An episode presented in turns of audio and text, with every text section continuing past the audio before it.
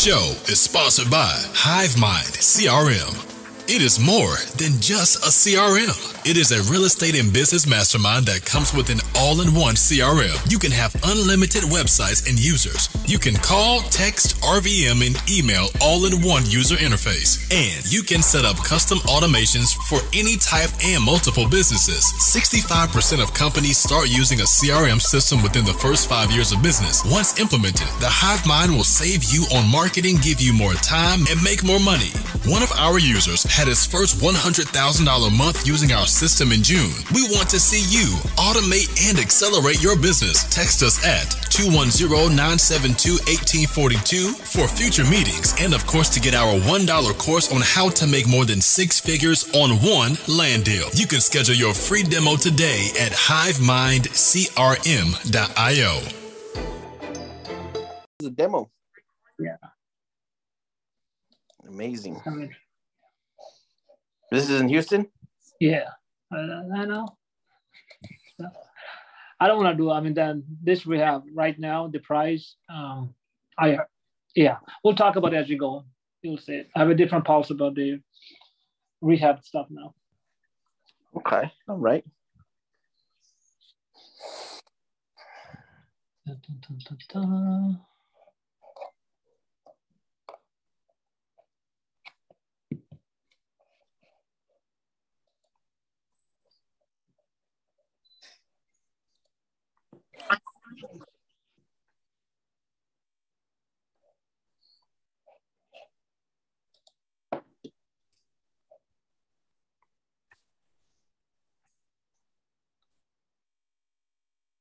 Just so you know, we're gonna go live too.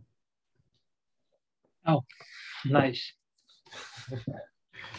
We're gonna go live too. So, okay. If Anthony didn't warn you, I'm warning you. Whatever you want to say, Shahriar, say it after you go live.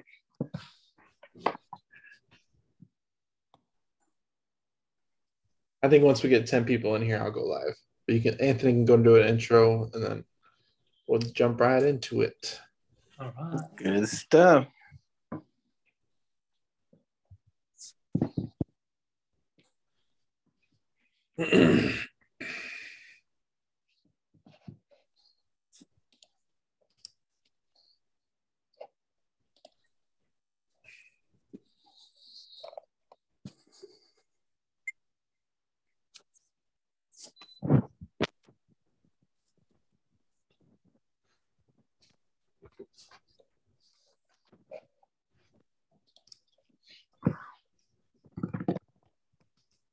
You guys do live on Facebook, right? Yeah, it's going to go live on Facebook. Hey, welcome, welcome, everybody. We have a little bit of a different uh, show today. We have Mister Shahriar Khan on here, and uh, he's one of our partners in Houston. And the dude likes really big deals, and especially commercial. So we're going to go over a little bit of how to identify a commercial deal. We don't want to confuse anybody. We don't want to throw anybody off of your game. But if you're not keeping your eyes open, at least uh, knowing which opportunities to look for, these types of opportunities will pass right by you uh, often. And that's a shame, because any one of these opportunities can make your whole year. I mean, it could, it could change your whole career. It could change your whole life just with one of these types of opportunities. So we wanted to bring Shahriar on here. And um, I don't know how many, how many think you're going to run, Shahriar? How many, how many days should we, uh, should we schedule for this? Uh, I would say what we can do, I can uh, at least a three, if not more. The three okay. is a good good point, right? The first day will be a lot of information dumping. Second day is a good conversation. And third day, we can underwrite some of the assets live and just to kind of give you a pulse of it. Perfect. Yeah, so if somebody does not have a paper and a pen or the notepad open on your phone, I would encourage you to do so. Like, I don't know how deep he's going to go today, but like you said, maybe on the third, we'll probably end up doing this like maybe uh, three or four Mondays in a row. Um, but I really highly encourage you to grab something to write on, because a lot of this information, it could, it's pretty complex. It's a lot, it's a lot more complex than what we typically go over on a regular little land flip. So yeah, if you did have a paper and a pen, I would grab it uh, or have your notes open on your phone and just uh, be receptive. And again, this isn't to to knock you off your game or to have you get too dramatic on changing what you're doing in real estate already, but you really should learn to keep your eyes open for these commercial opportunities because they are amazing. And uh, yeah, it only takes one deal to make your whole year.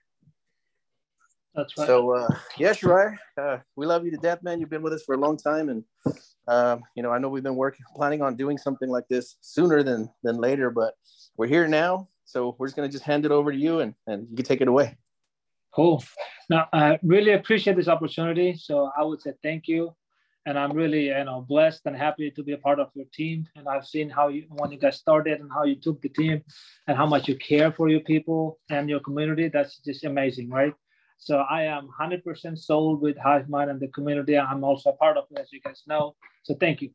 And again, if you guys have anything, questions, um, I, I'm a high intensity, high, I mean, I talk very fast. If you have any question, please ask me. I will take a pause and I will answer your questions, right? Absolutely do not, you know, feel about anything but not asking a question. And so ask me anything that you have in mind. Absolutely no problem, okay? So let me share my screen a little bit and then we'll go from there. So let me know when you can see my screen, please.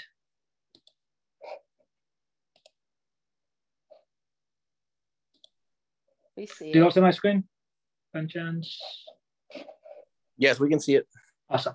So uh, just to give an idea, so what I will do before we get started, I'll share a little bit about me and how I came, and I came into the real estate so we can connect, get some, you know, grounding. Then we'll talk about a little bit uh, about the asset class and categories. Then I'll emphasize on building a team and what type of team players you need to do it. And then if we have time, we'll do the you know, market and locations. But you know, I'm have we have enough time to cover the first three. And I'll try not to get to the number four. And for the next session, we'll start with the number four, and then we'll talk about some of the approach that you could take typically to engage with the commercial property owners. Then I'll give you some back of the envelope uh, calculation methodology. Then again, we'll recap the team because single family, it could be one man show forever, uh, one man or one woman show for forever, a one person show, but commercial, it's a team game. It is not a single person game. Uh, faster you build a team, you do it. And there's a tactic, there's a strategy going about the team, and I'll talk about that as you go. Okay. All right. So a little bit about me. Uh, I'll, again, I I'm a PowerPoint guy. I do a lot of things on the PowerPoint, so kind of bear with me. Uh, two, where am I? So this is me in the middle, and I want you know this is my team. This is my core team. Uh, Ajit is my core partner. I've been doing real estate with him for almost three years now.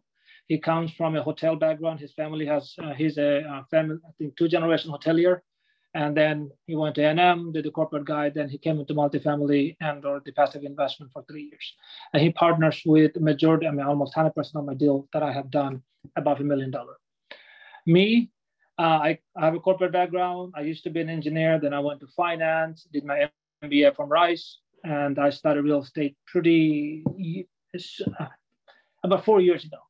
My acquisition manager is Ramiz. He's from Houston, and I have a title company and also a broker within our team. Right? I I I work extremely uh, heavy in the wholesale channel. I have a wholesale team that buys only for me because I'm the end buyer in a sense. Like you guys, whenever you do a contract, you have to sign it in the buyer's list. For my team, we are the buyer, so the dispo side kind of sort of goes away. Uh, so that's that. And for us, uh, let me show you some of the assets that we have purchased uh, over the course of last uh, last twelve months. I have a two hundred twenty-seven unit under contract. Hopefully, we're gonna close in two days. Uh, it's a seventeen million dollar project. I'll walk you guys through an example how a wholesaler made the money. Uh, we have another one. I'm partnered with somebody. We have this office that we bought in, in January. Uh, that's a three-story office I bought from an attorney. Then we have this Carson lot. It's a ten acres commercial land.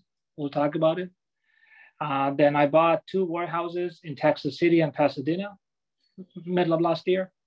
Then I bought another warehouse early last year, and I bought small apartments, just to give you a flavor of things that we buy. All in all, I believe, last year or last four years, uh, I bought over one hundred eighty-two properties. We sold about one hundred fifty. That cuts across across the asset class. And, and then we, I think total roughly about twelve million dollars equity we deployed in the last you know, uh, four years or so. Uh, we, we're not debt heavy. Uh, it's about twenty-one percent investor return that we have done. So in my team, and now I have Ajit, and also we recently added a finance manager. Uh, I'll walk you through a little bit. So uh, he's, he's, he's an ex-shell, just like me. And also Tochi, he came to my team uh, two months ago. What's up?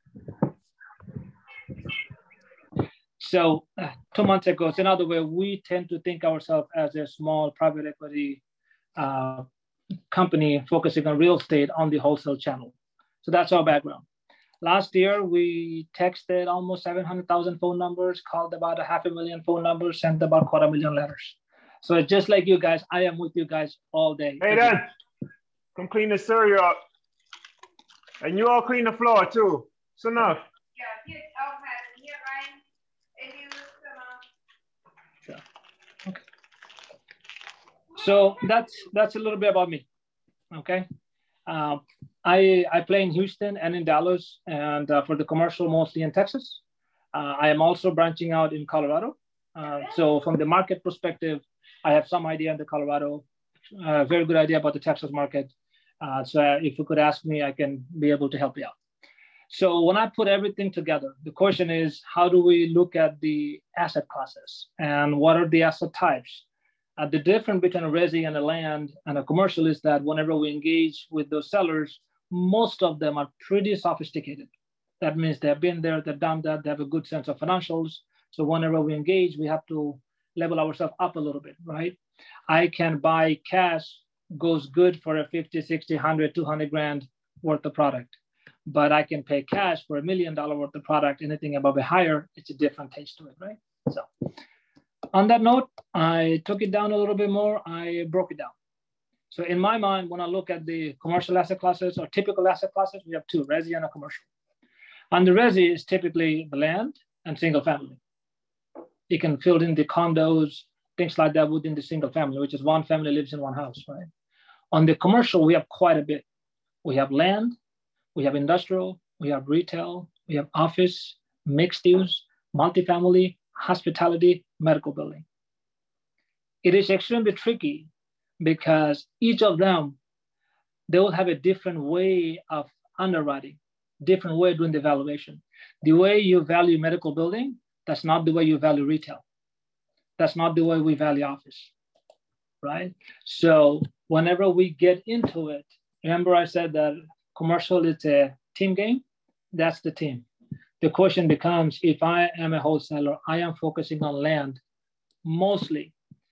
If I get on a phone call with the seller, they happen to own some big tract in the commercial in the inner city right by downtown, what do I do?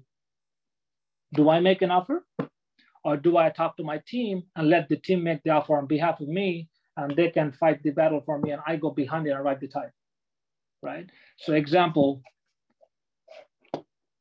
this is my other asset. This is the property we're buying, that apartment that I showed you on Pasadena. Buying price, seventy million dollars. These guys came, spent, I mean, just like wholesale, right? They made phone calls, made the introduction, and we did all the work. They used our resume, our conversation, our financial, our team, everything us. But they're getting a nice check of one hundred seventy thousand dollars. One check. And they did at least four or five of them, right? But it's a different flavor. So what I'm back to what Anthony was talking about is as you do your deals, stay on your path. But if something shows up on the secondary or tertiary on the side of your eyes, that something may make sense, you know, uh, you kind of come in real quickly, back of the envelope, do a quick calculation, and then see if the seller wants to sell. If they do, call up the team and deploy the team, your resources instead of you, they go it for, I mean, they go for it, and you kind of write the type. Right, so that's the way uh, and the team player comes in. Sometimes it's gonna go over your head, sometimes it goes over to my head. And then I'm gonna call up somebody and then we kind of do the deals together, right? And that's how this team, they did it. Can they buy a seventy million dollar deal? No. Can I buy a seventy million dollar deal? Answer is no. but I know enough people to build a team together to do it. Same thing with these guys. Uh, or is this? This guys. No, sorry. This was the ten acres land that we hosted. All he said, Shahriar, so I'm in, I think, uh, I was in Kansas City. He called me, Shahriar, it's a ten acres. Uh, seller asking almost five hundred thousand, six hundred thousand dollars. And he said, I can buy it if I can close it in less than twenty days. It was an all cash deal. One phone call, two minutes conversation. We did everything. Took a check for twenty-three thousand dollars. So team matters on the on the commercial space. Team matters. That's so. I would say on the land side, you know, uh, typical whenever you do underwrite, underwrite as a land value. The difference in a commercial land and residential land that we buy this land at a discount and we sell at a market. On the commercial land, we typically you're not going to find at a discount, and if it's a big one, because seller knows what's going on. Now, if you do buy a discount, it's fantastic. You sell a retail, but sometimes you don't find, you know, the properties in commercial at a heavy discount, right? Maybe a little bit discount, whatever it is, right? Then what you do is that you find the people who can do some work on this property and increase the value of the property. There's a lot of things we can do on the land, uh, not subdivided, you know, subdivided is one of the ways to go, but you can do some other things on the land to create a plan and go to the planning process, spend two hundred thousand, three hundred thousand dollars and increase the value. That's your rehab on the, you know, land, I guess. So that's also you could do if you have a right team. They're looking for assets, uh, and if you can find the land for them, they can put the contract for you. They can do the closing for you, and you get on the other side. That may not be a, you know, fantastic check on terms of, I mean, in terms of ratio perspective, but heck, man, if you can get two, three percent of a, you know, two, three, four million dollar deal, why not? I'll take it. Case in point. I just started marketing on Dallas. My first text batch went out. I think I started this Tuesday. Uh, we are negotiating. At the same time, someone emailed me a forty thousand square footage of tract by close to downtown Fort Worth. All it did made the introduction. We sent an L O I for two, two point one million dollars.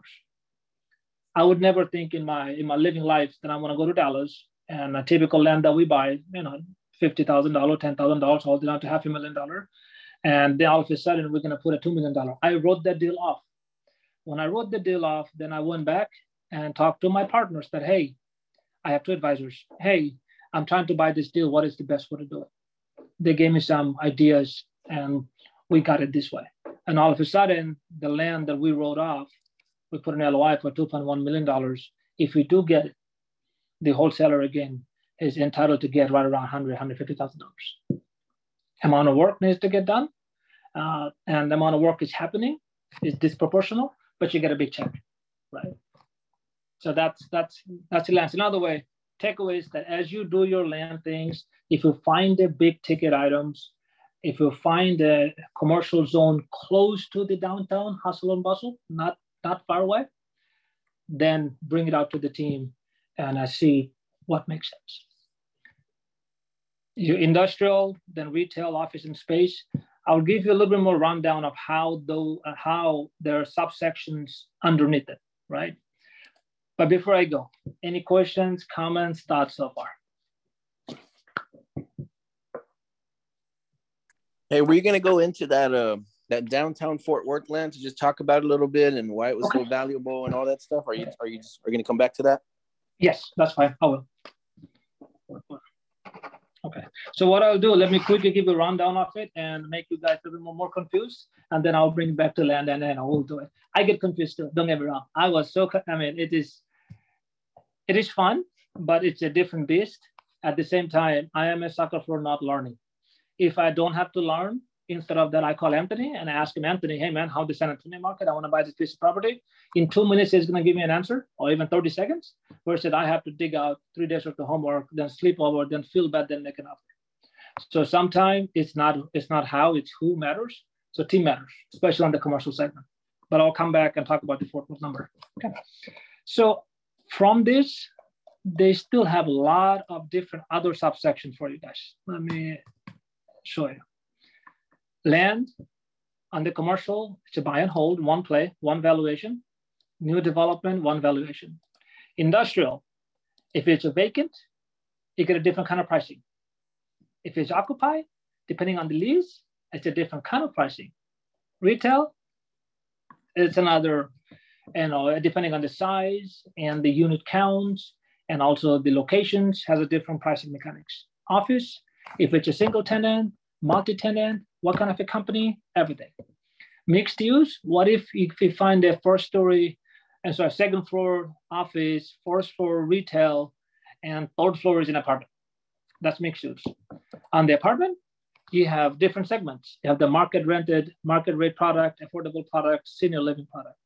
They have three asset classes, class A, B, and C, depending on how much the local, uh, what's the earning power of the local uh, zip code or the census tract will decide. Class A, you easily clear six figure, class B, seventy-five and higher, class C will be, you know, anything less than seven, right? Hospitality, another best.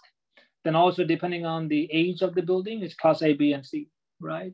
The medical building, different takeaway. So all I'm saying is that for us to go from a land to residential, it sounds sexy, sounds cool. We all can go on this side, but before you jump onto the different lane, ask yourself, do we really want to learn? Or do you want to be, uh, know, I mean, do you really want to know a little bit of to be dangerous and tag on the right side of the team, right? So I would prefer the other one that I know, you know enough, or we all should know enough where we get the max value by bringing a team and doing the least amount of work, right? So it's not how, it's who really plays an important role in the commercial asset classes. On that note, I'm gonna go back to the fourth word. Uh, then we can, we can talk about it.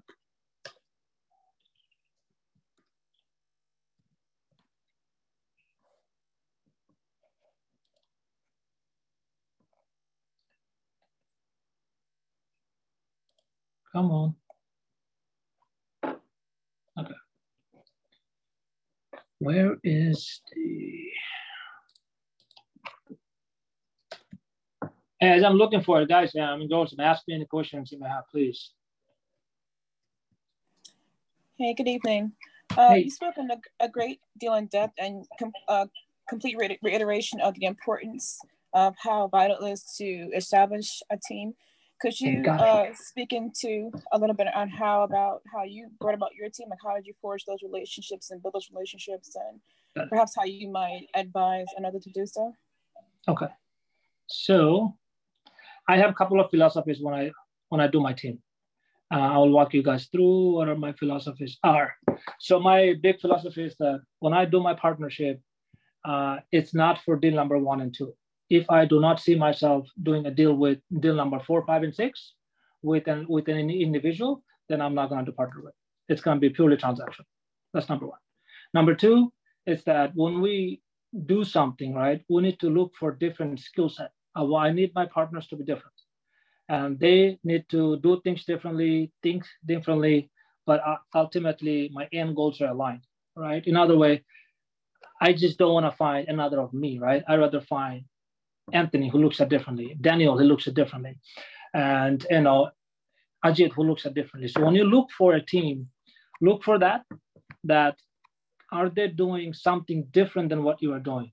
If you are cold calling, I'm just for simplicity, an ideal partner will be who's texting. If you're texting, then ideal partner will be who is cold calling, vice versa, right? If you're trying to buy assets and you can generate enough leads, then ideal partner should be who can help you, which you, which you're not so good at. That's not your superpower, they do it. So on a typical deal flow basis, this is my work process, my mentally engagement, underwriting, contract, capital, acquisition, asset management. When I look for my team, I need to see who's gonna do what, right? Deal gets bigger, it gets more steps to it. Deal gets smaller, one or two people. But if I have to put my fingers on Ramiz and Riza, they are the engagement, they, they engage. Every single marketing goes through their hand. So I don't wanna see anything, I don't wanna know anything unless they touch it. Right, unless it's an extremely big deal, but still they're calling me, right? So I have a clear idea about that. Who are we gonna put our, you know, where is the shoulder? Who's gonna be responsible for it? Then on the underwriting, I am the first pass. if I say that it is an investable deal, at least it passes our initial underwriting, then Ajit is going to come in and do the work. But for me to underwrite, I need to talk to bank. I need to talk to at least two or three banks. I need to look at the market. I need to talk to the economical view of local market in Houston, five years down the road, what's going to happen, the whole shebang of it. So in general, again, going to back, do partners with people who you see you can do deal with number, deal number four, five, and six, not one and two. Number two, when you look at the partner, be very hard about it. What is the different skill set between you and your partner? Because combination of those two skill sets will make the team stronger and better. Doing the same thing doesn't really accelerate when you are growing. Once you are grown already, let's say you are closing sixty, seventy deals a year, and you have dominated one market, then you can partner with another one, you know, some other market, we're doing the same scale.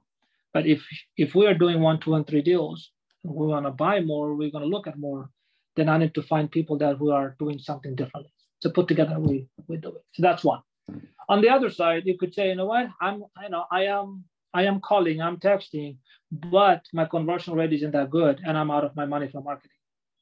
Can I partner with somebody who has more money, more market, plus who needs my expertise so we can do more, right? So that doing more has to be very clear about it when you do a partnership, not just for heck of it, right? So, did that answer your question? Yes, it, it definitely did. Um, with, with large regard, um, one other thing I was going to inquire to was more lending to, how do you source a person of a certain caliber? You know, it's one thing, as you said, I mean, part of that goes into with the intent of having a long-term relationship, and, you know, you don't yes. want to do one, two, or three, you want to con continue within the future, you know, but how how do you source the person of similar core value, of similar, well, you could, you guys can build a vision together, obviously, but how do you source a person of a considerable character, not just someone who can do it, but someone who, I hate to be, keep reiterating, but again, it's like a certain caliber of the person that, you know, you can trust with that, With, with those objectives, may have okay. that mindset, I mean, and, and that skill set. If that makes sense. Uh, and it absolutely does. Uh, we struggled, and I struggled, right? This the reality is, uh, who you're starting, the team that you're building today, depending on where you're gonna go, it's not gonna be saying year number two or year number four. Some of them will stay uh, because you are moving too fast, or they're moving too fast for you, right? It's gonna just happen. Uh, it's just natural progression. The team that I started with four years ago, I have two person left with me. Ajit stay with me, and another person still stay with me, but we have a different buckets to play within, right? So be clear within your mind. Tell yourself where I start today. Four years from now, there may or may not be there with me. That's because either that person will grow faster than me, or I will grow faster than them, and that's a mutual respect you're gonna have, right? Since that's the case, early on, what you want to do, you want to find people who are flexible, who are open. We have certain, you know, we have certain type of uh, people that they are really badass, and they absolutely are. They're gifted people. They close to left and right, but they don't want to learn. They don't want to be flexible. If you like them, go for it. For us, even though we do deals, but we make mistakes, we want to be able to talk to people. And the best way, the easiest way to learn it, you do a deal. I always do deal with people. My philosophy is you can you can screw me at least one time, and that's it, right? And you know, in real estate, we make sometimes crazy amount of money, which is sometimes absurd, sometimes stupid, sometimes just gift, right? So treat that way, partner with people at a smaller scale, and see what happens. And when I when I partner, I partner with everybody. I have God knows how many deals at the J V goes out, and I know I'm going in open, I'm going in exposed. And downside, I may lose some money, but upside is I'll come up with extremely good friendships. So for me, when someone says, we'll do the conversation, then I go in empty without any expectation, but I always do deals. And the best way to do is that, run that on a piece of paper. Hey, you know, hey, Kia, I got this deal. Let's go take a look at it. And let's go, in our mind, run a scenario by. If I find this for twenty thousand dollars or fifty thousand dollars, you build a buyer. You bring me a buyer who's gonna sell it, buy it for one fifty. How would you see a split? If you run those scenarios by the people after one or two or three times, you will see that maturity of the conversation, how you all come together. So, so I would say a test. Whoever whoever says whatever on the phone, everybody comes out very strong, but then you start doing a deal and you go. And I work with, and I, I mentor, I, I, I mentor wholesalers that are coming in out the gate. And I have had friends, they sold me lots of properties who I started at the very beginning, worked my way through. And there was one person, he is just something else. And he started in three years, he started after me, and he buys about eighty properties a year. And he's only twenty-four years old. So I learned from him. But again, we had the friendship, we had the openness, right? And he sells me all the time, plus he buys for himself. So I would say when you wanna learn a relationship, go out and do some dating, run stuff on a piece of paper, and throw some absurd number in there for the profit sharing and things like that, and see how the individual will react. Based on the reaction, you will have a good pulse of which way to go. Okay, and second thing, if you really like somebody, I'm a sucker for people. If I really like somebody, I wanna work with them because they can help me a certain way, I'll work for free. I have a guy that I really wanna work with him in the Houston market. Him and I, we didn't get along. We just didn't. Then we, then, but we both says we like each other, right? So we said, okay, let's figure out each other's style and play with it. So it's been about four or five months working, and finally we're seeing ourselves and doing deals together. We're getting used to of our styles, right? So I would say do deals together, do J V.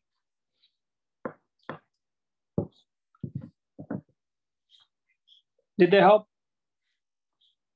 Oh, yes, thank you very much. Thanks for sharing. Anybody else? Someone on Facebook asked, how do you pull the list for commercial? Okay, um, you can pull it. So I'll give you a generic idea, right? The way you pull it, you can pull, uh, let's say, yeah, I will start with the county.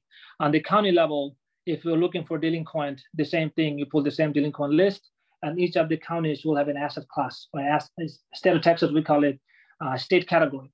That tells you what kind of asset they are. C for lands, F for commercial, A for houses, you just sort it by. So you can go for the delinquent properties the same way you go for residential, county, then you separate that out. If you use PropStream, they still have it. If you buy the list from somewhere else, a list source or something like that, they still have commercial as well.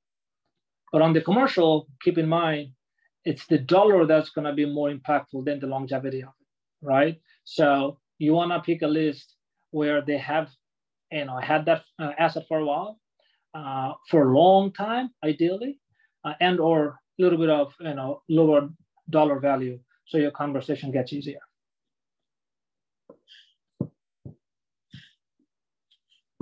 Any other question, uh, Daniel, Anthony from Facebook? I'm not following that part of it. I have a question. Uh, you yes. mentioned that uh, you mentor. Are you accepting um, new mentees? And if so, how can we reach okay. and contact you? Yeah. So, so thank you for asking. I don't have any educational platform. I mentor in a sense, hey, sure, I got a question. Hey, what could you help me out with it? Five minutes, ten minutes, whatever conversation, I'm happy to do so. So absolutely no problem. And uh, reaching out to me, and uh, I'll and uh, I'll give you my thoughts on it. I don't have any expectation. I, I like people being successful, closing a deal. It makes me happy. And when, you know, if I could help a way to get you a deal done, it just makes me extremely happy, right? I, my joke in my team is that we don't buy things from wholesalers who doesn't make money, because they're not going to stay in business, right? So more you make, I'm happier for you. So if you have any question, anything that you're stuck with it, give me a call. The one thing what I would ask is uh, there's a couple of basic rules, right? When you do look at commercial, what I would ask, make yourself a little bit uncomfortable, but try to underwrite it first, which is next session, we're going to show you some back of the envelope ways to go about it. And then ask for a second opinion. Rather, hey, this is, you know, this is the address. He said, hello, and give me a price, right? That's going to help. Or build a good relationship with the seller, like a strong relationship that they're willing to work with you, and then bring somebody else in. But I'm happy to help anybody. So I would say in this, we have Daniel, we have Anthony, they're engaged. And I, I talk to them often, pretty often, almost every day, every other day, feel like it. We're texting all the time. So we have us as a resource. You could reach out to us anytime. Thank you. No problem. But, and the short answer is I'm not. taken away the mentor-mentor relationship, but I'm open to help. Um, going back, what else, guys? Th these are good questions, please. I can go on and on. So, all right. So again, I'm gonna go back and talk about building a team a little bit. Uh, so, in a sense, building a team is very important because I start start on the on the commercial side of it. Why it's important? Because everything depends on lending, and the lending is slightly different than other sites. It's a whole lot of different than, you know, it's a whole lot of different than the residential. What I would try to simplify is that on the residential, it's roughly one to three ratio, which is if we earn one dollar, I can borrow, you know, three dollars. If I earn thirty thousand dollars, I can buy a house up to hundred thousand dollars. That's typically the case. They are they are lending you based on the buyer's earning power, based on their work hours, and right, W two jobs, whatever job is. In the commercial segment, it's slightly different. Okay, before I go, there's another difference on a house and resi, things like that. Typically, there are thirty years amortization and fixed interest rate. Whatever you lock in, you lock in, in general, right? And then it's thirty. Even though you do hard money, whatever the case might be, besides the rehab, still it's about thirty-five years of, I'm sorry, thirty years of the loan. So your monthly rate is pretty low. In other way, if you last your earning one, two, three, four, five, six months, the owner still can pay. On the commercial side, it's different. It's one-to-one ratio. What, what I meant to say is that typical commercial, multifamily, and that, I'll start with the multifamily first. So first of all, uh, on the multifamily, there is no one-to-three ratio. And there's no earning ratio. The two things has to happen. It's a dollar to dollar of a net worth ratio.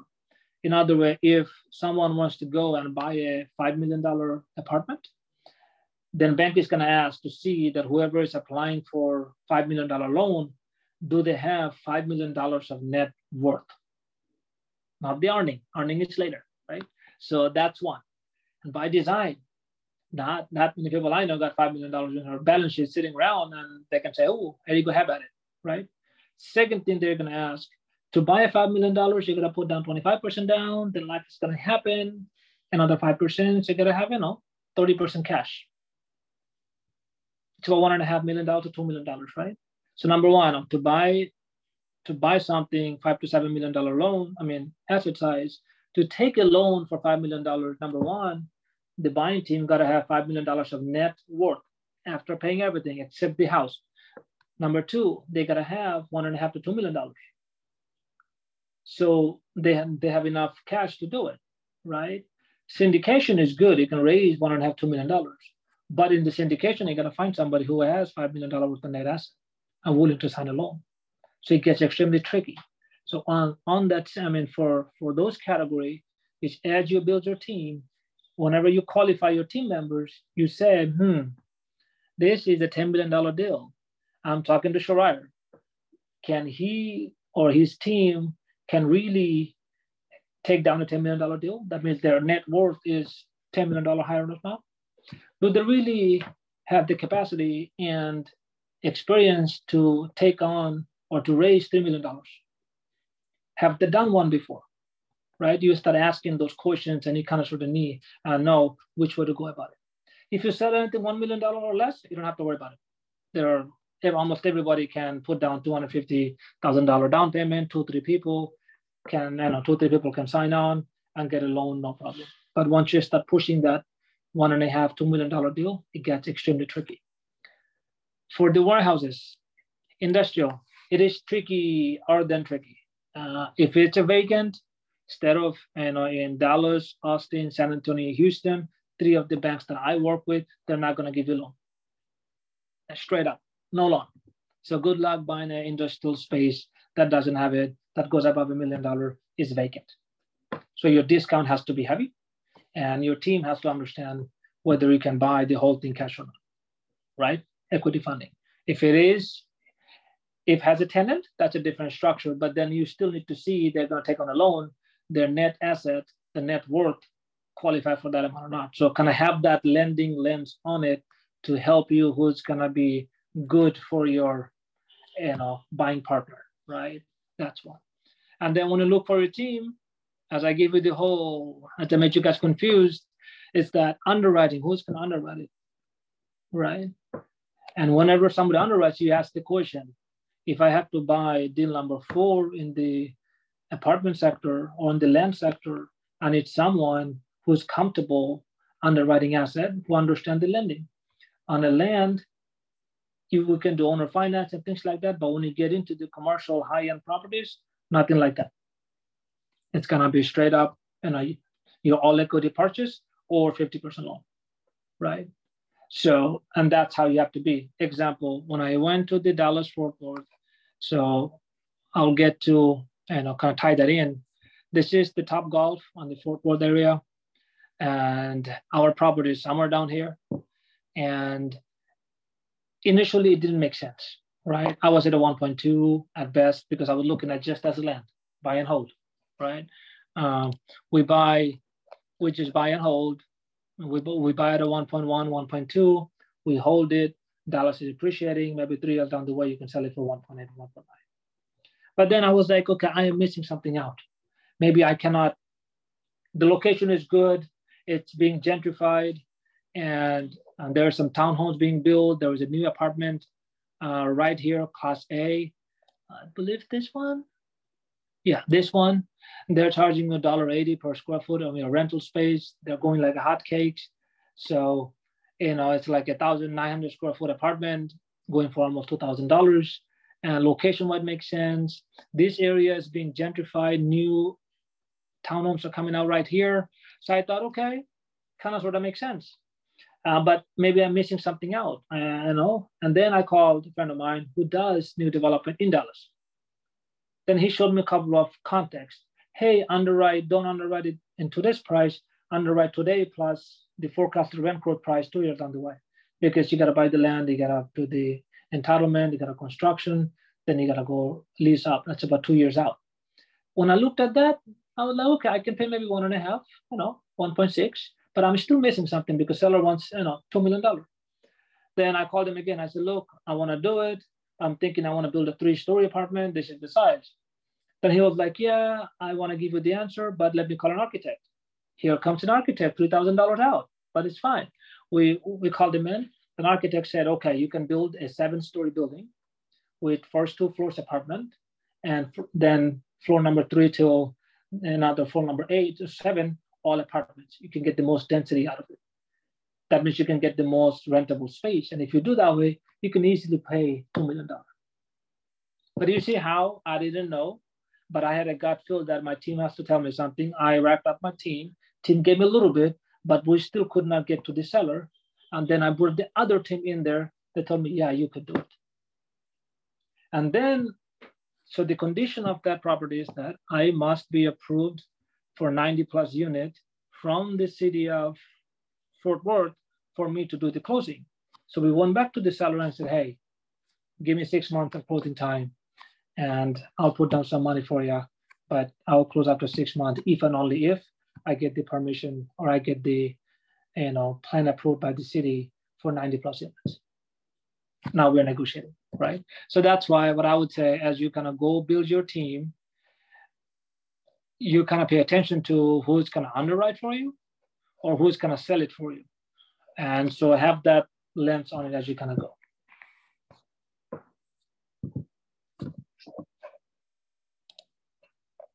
So that's how I did my, uh, Anthony, that's that's how I did my the Dallas Fort Worth area. And I don't know how this is going to come about, but at least we underwrote it.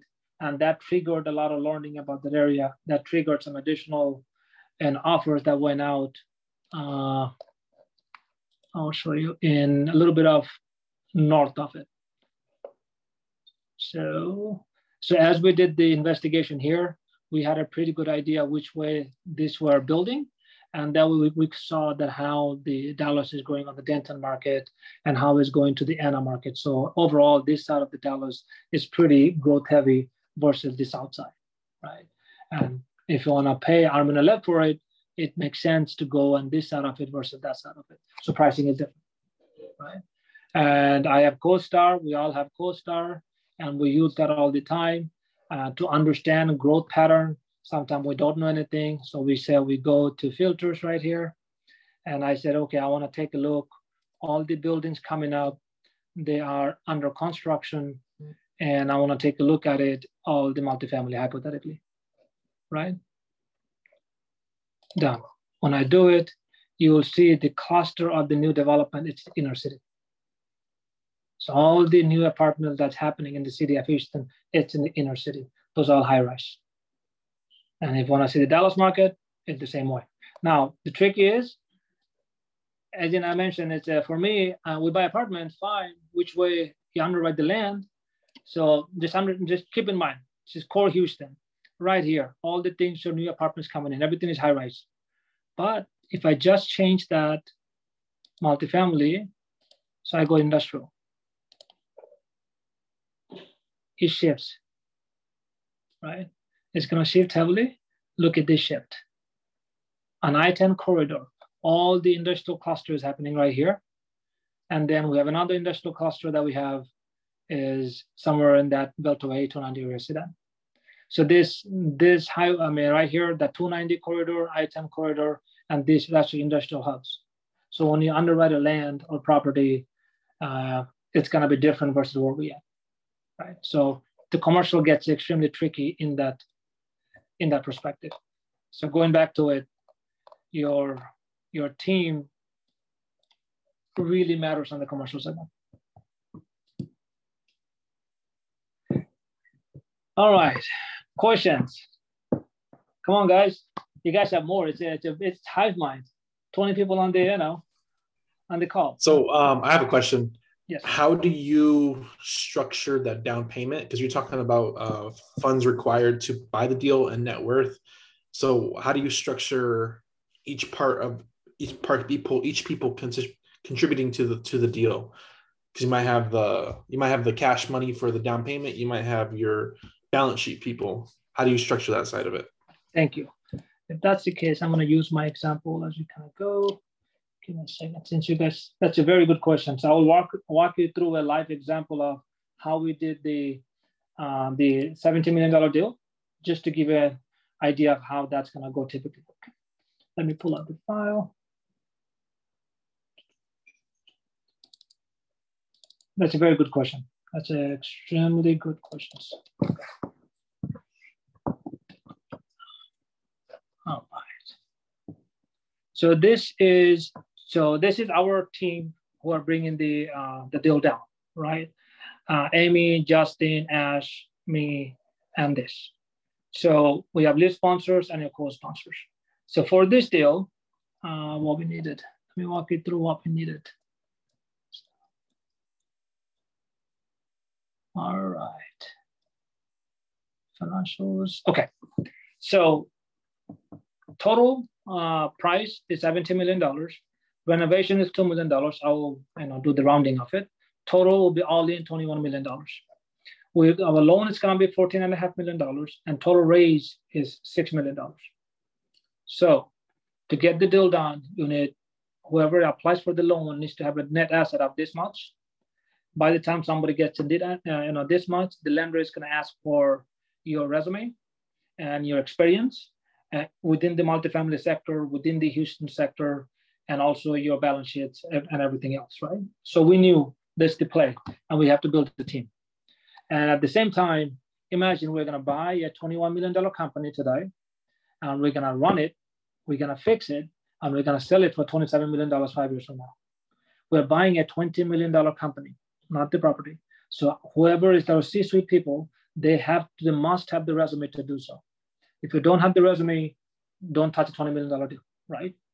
And the learning on the twenty million dollar deal is too expensive. If I'm an investor, if all of us were investors, are we gonna find somebody, a Billy shows up fresh out of the school and say, hey, I have it, I'm gonna buy a twenty million dollar company, come invest with me? We would not, right? We'd rather go to somebody who's been there, done that. So on that note, our team that we have here, is so the anchor down is is two approaches. Our anchor is Ash. Ash, he has over I don't know almost nine thousand units. He owns everything. He's one of the cool thing about Ash. He's asset agnostic like me. He buys lands, he buys warehouses, he buys strip centers, he buys offices, he buys apartments. But he started in the office and apartment sector, right? It's it's a, so Ash checked out the liquidity, he checked out this uh, resume, and he helped us with the loan. One of the cool things about the commercial is that depending on who joins your team, lender will like you more, your team better than other team, will give you better terms. Example, if I go into the same lender, ask for the same property, they're gonna give me a higher interest rate, lower interest only time, and lower capex. Ash shows up, he'll get everything, right? In this loan, Ash and I, we both signed, but Ash is, he is worth about sixty million bucks, sixty million dollars. So he is, he is perfectly fine, he's comfortable. So Ash is our anchor point, he checked out the boxes. And then we need asset management operations. Amy is the asset manager. She is the lead asset manager. She has taken down lots of projects, up to five, six, ten million dollar asset. Taking a seventy million dollars, it's a, it's a stretch. That's where I came in. I come from corporate world. I've done deals, you know, two hundred, three hundred million dollars. I get how to put a structure in there. So Amy is the lead, I'm her backup, right? And Justin put the deal together first. Justin found the deal. He brought in Amy. Amy brought in Ash. Then Amy brought in me. We joined the party. When I came in, I said, okay, it's a six million dollar raise. Who's gonna come up with that? So I knew I raised eight hundred thousand dollars. I raised almost two million dollars for this deal, including my investment. And then I didn't, I didn't feel comfortable. I said, look, even though I come from the corporate world, this is the first time I'll be buying a, this such a big deal. I, I need my backup. I brought in Sanjay, uh, or I asked him, my partner, he brought in Sanjay. Sanjay is a, I can talk in Ami, I mean, he's just awesome. Uh, classic corporate guy, uh, went to, I think he moved from India to his master's, went to Chicago Booth M B A, worked at in financial firms, an expat in London that came back out in the banking industry. He grew up, then he started uh, getting into the apartment for the last seven years. So he is my backup for the asset management. So me and Justin, operations. Mike, Ajit, and Will, they helped us raise the money. Right, so everybody has a focused view. My focus into the deal was I will set up the five years business plan for the business. Then I will orchestrate a twelve months of budget. I'll give it to Amy, and Amy is gonna run it. And then when I when we do the closing, Sanjay is gonna come up. He's gonna help us uh, making sure that you know project gets delivered. In between, Mike, Will, Ajit, and all of us will raise majority of the funds. Taken back with that, you know uh, that. two million dollar deal on the apartment. The interesting part is we need two phases of money. Even though the land price is two million dollars, to support that land price of two million dollars, we will be end up building a plan for twenty-five million dollars. Given it's a land and a new construction, it's a twenty-five million dollar project with the eight million dollar raise, not even six, eight. And from the eight, two million dollars has to be cash all in. So we brought in the partners that way. We have one partner who has been there, done that construction in Dallas, so lender will like him. We have another partner alongside with us who can sign on a loan. We have two dedicated partners, they're gonna raise focus, plus us. So it's a seven or eight people team, and we have four people will be looking at the investor relations. One person will take a look at the, so two will take a look at the construction, and then one of us, or two of us will put the project together. So it's a team effort, right? That's how we structure. Well, so coolest thing about the uh, one of the cool thing that I like about it about the commercial real estate is you gotta keep the end in mind, then you back solve. Not like let me buy the house and rehab, then rent. As the rent grows up, life becomes better. It doesn't work that way. It's the other way. We assume what the rent needs to be, then we figure out what the max we can pay and who's gonna do it. Did that answer your question? Did that help, Daniel? Yes, yes, that that did a lot. That's that was a lot. That was cool though. Sorry, it's kind of cool that you jumping a lot, right? Uh, no, so, it's kind of cool though because you you you you show what what it takes to do these type of deals. So network, I mean, network matters, and the trust matters, and you can build the trust by doing deals with them.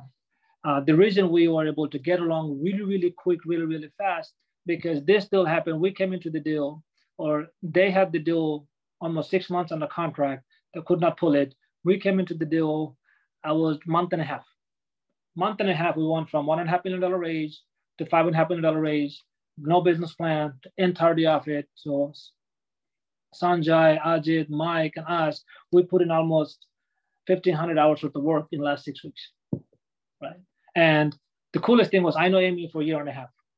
I wanna work with her, she wants to work with me.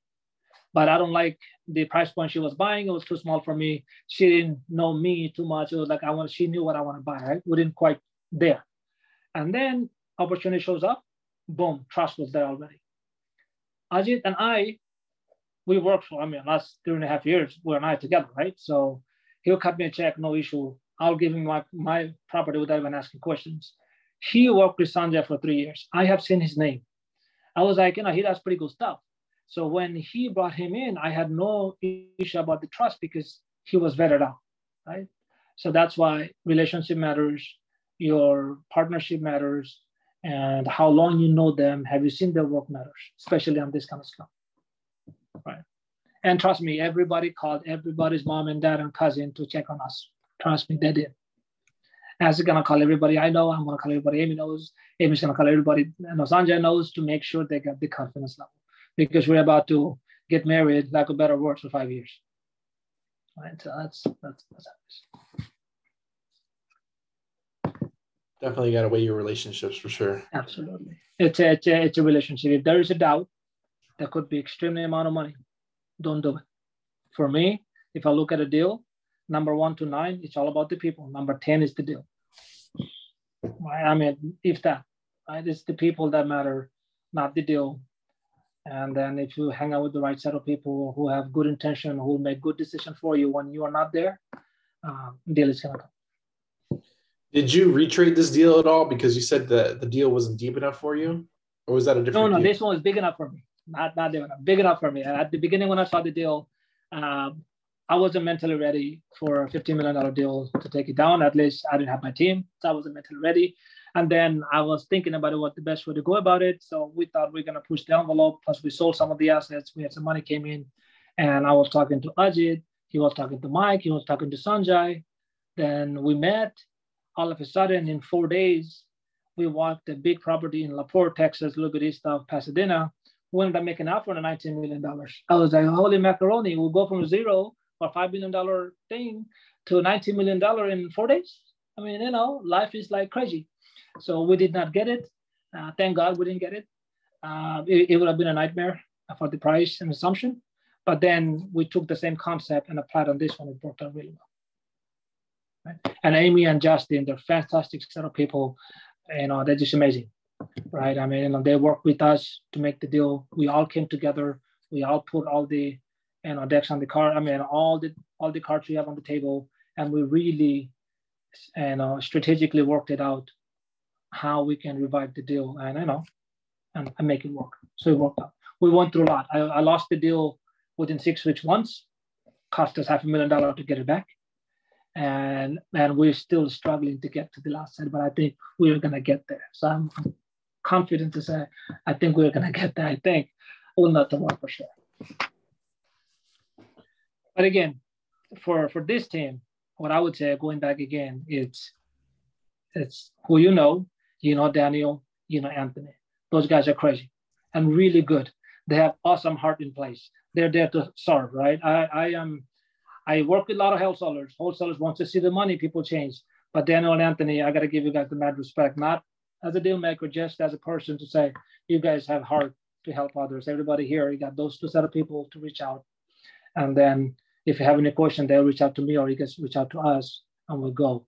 And you don't have to learn. I shared with all those things I shared today, intentional to, to confuse you as much as I could. That's because you know to stay where you're at, just keep an eye on yours open. When the deal comes by, you pass it on to the right set of people and you keep doing what you're doing. What happens? Your team will do the work. And if you have the right team, they'll still get you the benefit when the deal happens. Yeah, so. No, that's good. Um, I think, uh, anyone else have any final questions that we can cover? I know we covered a lot. I think we covered like the, the, the basics, like overview of like how to structure a deal, how to find a deal, make sure you have the right team in place. But, um, what's, what's a, what's a final thing you can leave them as far as, I mean, you kind of said it right there, is just make sure you, make sure you pass up the line that even if you're not look, you're not able to do it, you're, you have your eyes open to it. It it's exactly the same thing. Do, do your land marketing. Go look for the five thousand square foot, the ten thousand square foot land that you have, that you are extremely comfortable with. But if something shows up, you know, you guys have the gut feel that deal is, something is cooking in there. Don't even waste, just give it to somebody else, let them run it for you. and but you go back to your stuff. So don't bet on the one big thing a year, bet on the little things that you do every day, but the one thing will show up if you have a, you know, just have a good view. So don't sort over every single thing. You know Anthony, you know Daniel, now you know Shahriar. We are right there, two phone calls away. Happy help. Right. All right, so we'll probably get them on on another Monday to kind of cover like part two of this.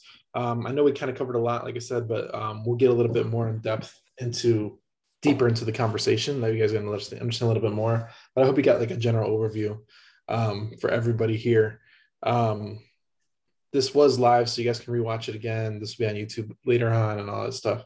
So definitely check it out again if you guys need to rewatch it, because when Shahriar talks and you're not ready to receive the information, sometimes I watch it a couple times. And it's not even that Shahriar doesn't explain it very well. It's just that when you're hearing something new for the first time, it just takes a couple more times to understand and uh, get a grasp of everything that he's talking about. So don't feel so bad for everybody that might be lost. Bob gave the thumbs up.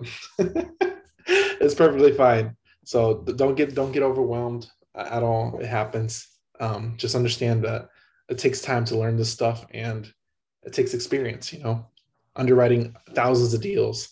How many deals have you underwritten, Shahriar, in the last year? Uh, on the commercial, seems to be me and Sanjay, when we can underwrite something in less than twenty minutes at a very high level, but detailed one takes about three hours for us. We do underwrite about ten, twelve deals a week almost. Okay. That's only on the apartment sector, right? And the rest is, it goes, it comes, right? Our, our team makes about solid hard offer, about thirty some odd offers a week. So it's quite a bit of offer that goes out. Yeah. And that goes back to, you got to make offers too. Yeah. Have to make offers. Yep. If you're looking for, for deals, you got to make offers. So hey, you're not finding them, it's because you're not making enough offers. That's um, right. And if you don't know anything about anything, to go with the twenty uh, last year's appraisal price, throw the number out there. You're not going to go wrong. There you go. There we go. That was a nugget right there. Right at the end. All right. We appreciate everybody's time. It was a great call. Thanks, Shahriar. Uh, like I said, we'll, we'll do it. We'll do a part two to this um, in the future, and we'll let you guys know when that when that's coming out. But we appreciate your time, Shahriar. Thanks, everybody. Thank you. That was awesome. Thanks, guys.